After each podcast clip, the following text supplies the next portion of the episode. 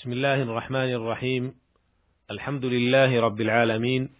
وأصلي وأسلم على أشرف الأنبياء والمرسلين نبينا محمد وعلى آله وأصحابه أجمعين ومن سلك مسلكهم إلى يوم الدين.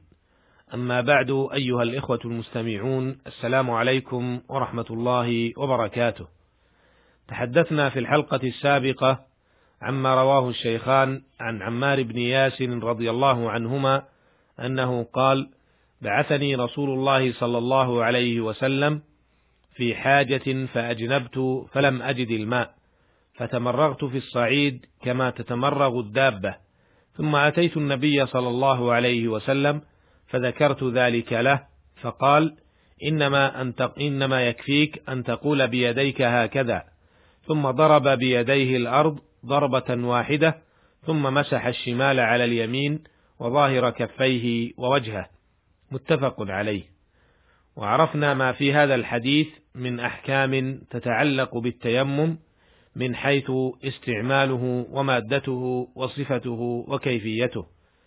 وفي هذه الحلقة نعرض لما رواه الشيخان عن جابر بن عبد الله رضي الله عنهما أن النبي صلى الله عليه وسلم قال أعطيت خمسا لم يعطهن أحد من الأنبياء قبلي. نصرت بالرعب مسيرة شهر وجعلت لي الأرض مسجدا وطهورا. فأيما رجل أدركته الصلاة فليصلي. وأحلت لي المغانم ولم تحل لأحد قبلي. وأعطيت الشفاعة. وكان النبي يبعث إلى قومه خاصة وبعثت إلى الناس عامة. متفق عليه. هذا حديث عظيم. جليل القدر مليء بالأحكام والحكم والأسرار والفوائد أعرضها في الوقفات الآتية. الوقفة الأولى قوله صلى الله عليه وسلم أعطيت خمسا لم يعطهن أحد من الأنبياء قبلي. في إحدى الروايات أن ذلك كان في غزوة تبوك. وهي آخر غزوة غزاها رسول الله صلى الله عليه وسلم. وما ذكر في هذا الحديث ثبت أيضا في أحاديث صحيحة أخرى أنه صلى الله عليه وسلم أعطي هذه الخمس وأعطي أكثر من هذه الخمس، وقد عد الحافظ ابن حجر رحمه الله أكثر من ذلك، يقول: بعد أن ذكر ما رواه مسلم عن أبي هريرة رضي الله عنه مرفوعا فضلت على الأنبياء بست. قال أول حديث أبي هريرة رضي الله عنه هذا فضلت على الأنبياء بست. فذكر الخمس المذكورة في حديث جابر إلا الشفاعة. وزاد خصلتين وهما وأعطيت جوامع الكلم وختم بي النبيون.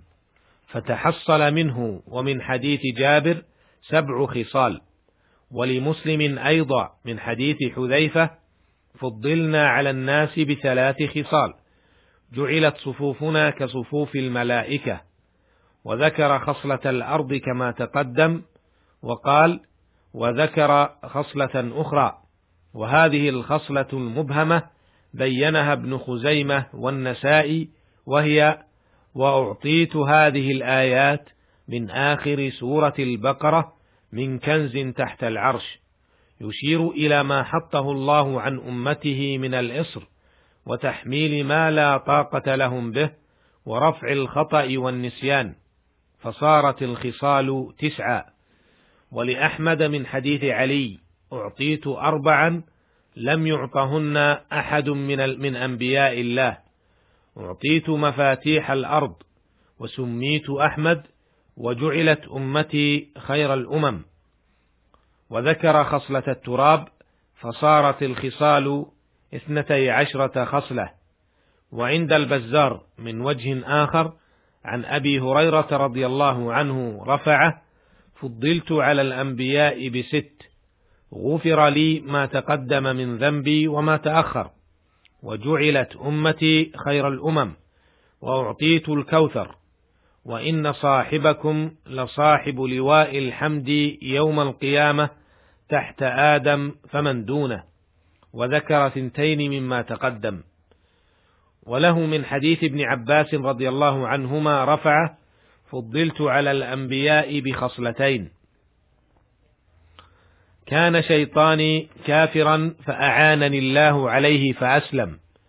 قال ونسيت الأخرى.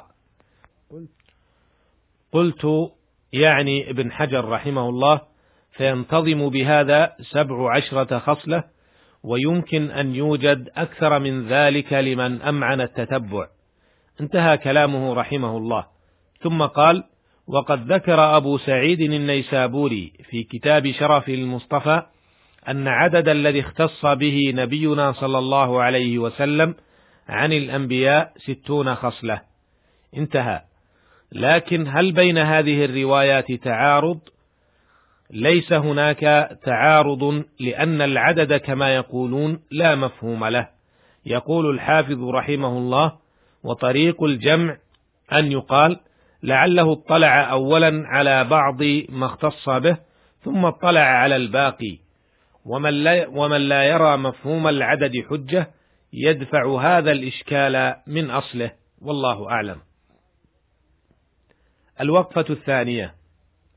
ظاهر الحديث في قوله لم يعطهن أحد قبلي. يقتضي أن كل واحدة من هذه الخمس لم تكن لأحد قبله. يقول ابن دقيق العيد رحمه الله ولا يعترض على هذا بأن نوحا عليه السلام بعد خروجه من الفلك كان مبعوثا إلى أهل الأرض لأنه لم يبق إلا من كان مؤمنا معه وقد كان مرسلا إليهم لأن هذا العموم في الرسالة لم يكن في أصل البعثة وإنما وقع لأجل الحادث الذي حدث وهو انحصار الناس في الموجودين لهلاك سائر الناس. وأما نبينا صلى الله عليه وسلم فعموم رسالته من أصل بعثته. انتهى كلامه رحمه الله. الوقفة الثالثة. قوله صلى الله عليه وسلم نصرت بالرعب مسيرة شهر هذه أولى الخصائص الخمس في هذا الحديث. والرعب هو الخوف والوجل لتوقع نزول خطر جاء في رواية أخرى نصرت بالرعب يقذف في قلوب أعدائي. ويظهر من هذه العبارة أن الخصوصية التي يقتضيها لفظ الحديث بمعنى أن هذا الرعب مقيد بهذا القدر من الزمان. يقول ابن دقيق العيد رحمه الله ويفهم منه أمران. أنه لا ينفي وجود الرعب من غيره في أقل من في أقل من هذه المسافة. والثاني أنه لم يوجد لغيره في أكثر منها فإنه مذكور في سياق الفضائل والخصائص ويناسبه أن تذكر الغاية فيه. وقال الصنعاني رحمه الله إنما خص مسافة الشهر دون مسافة أبعد منه لأنه لم يكن بينه وبين من أظهر العداوة له أكثر من ذلك.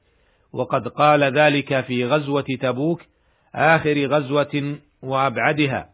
مما ذكر بيانا لما وقع له صلى الله عليه وسلم حال تكلمه فلا ينافي الزيادة. وهذا من خصائصه حتى لو سار وحده بغير عسكر لرعب أعداؤه. وقد وقع هذا لبعض خلفائه ومن اتقى الله من أمراء الإسلام. فهذه الخاصة بالنسبة إلى من قبله من الأمم. انتهى كلامه رحمه الله. أسأل الله جل وعلا أن يرزقنا الاقتداء بنبينا محمد صلى الله عليه وسلم والسير على منهاجه إنه سميع مجيب وهو المستعان وللحديث بقية. والسلام عليكم ورحمة الله وبركاته.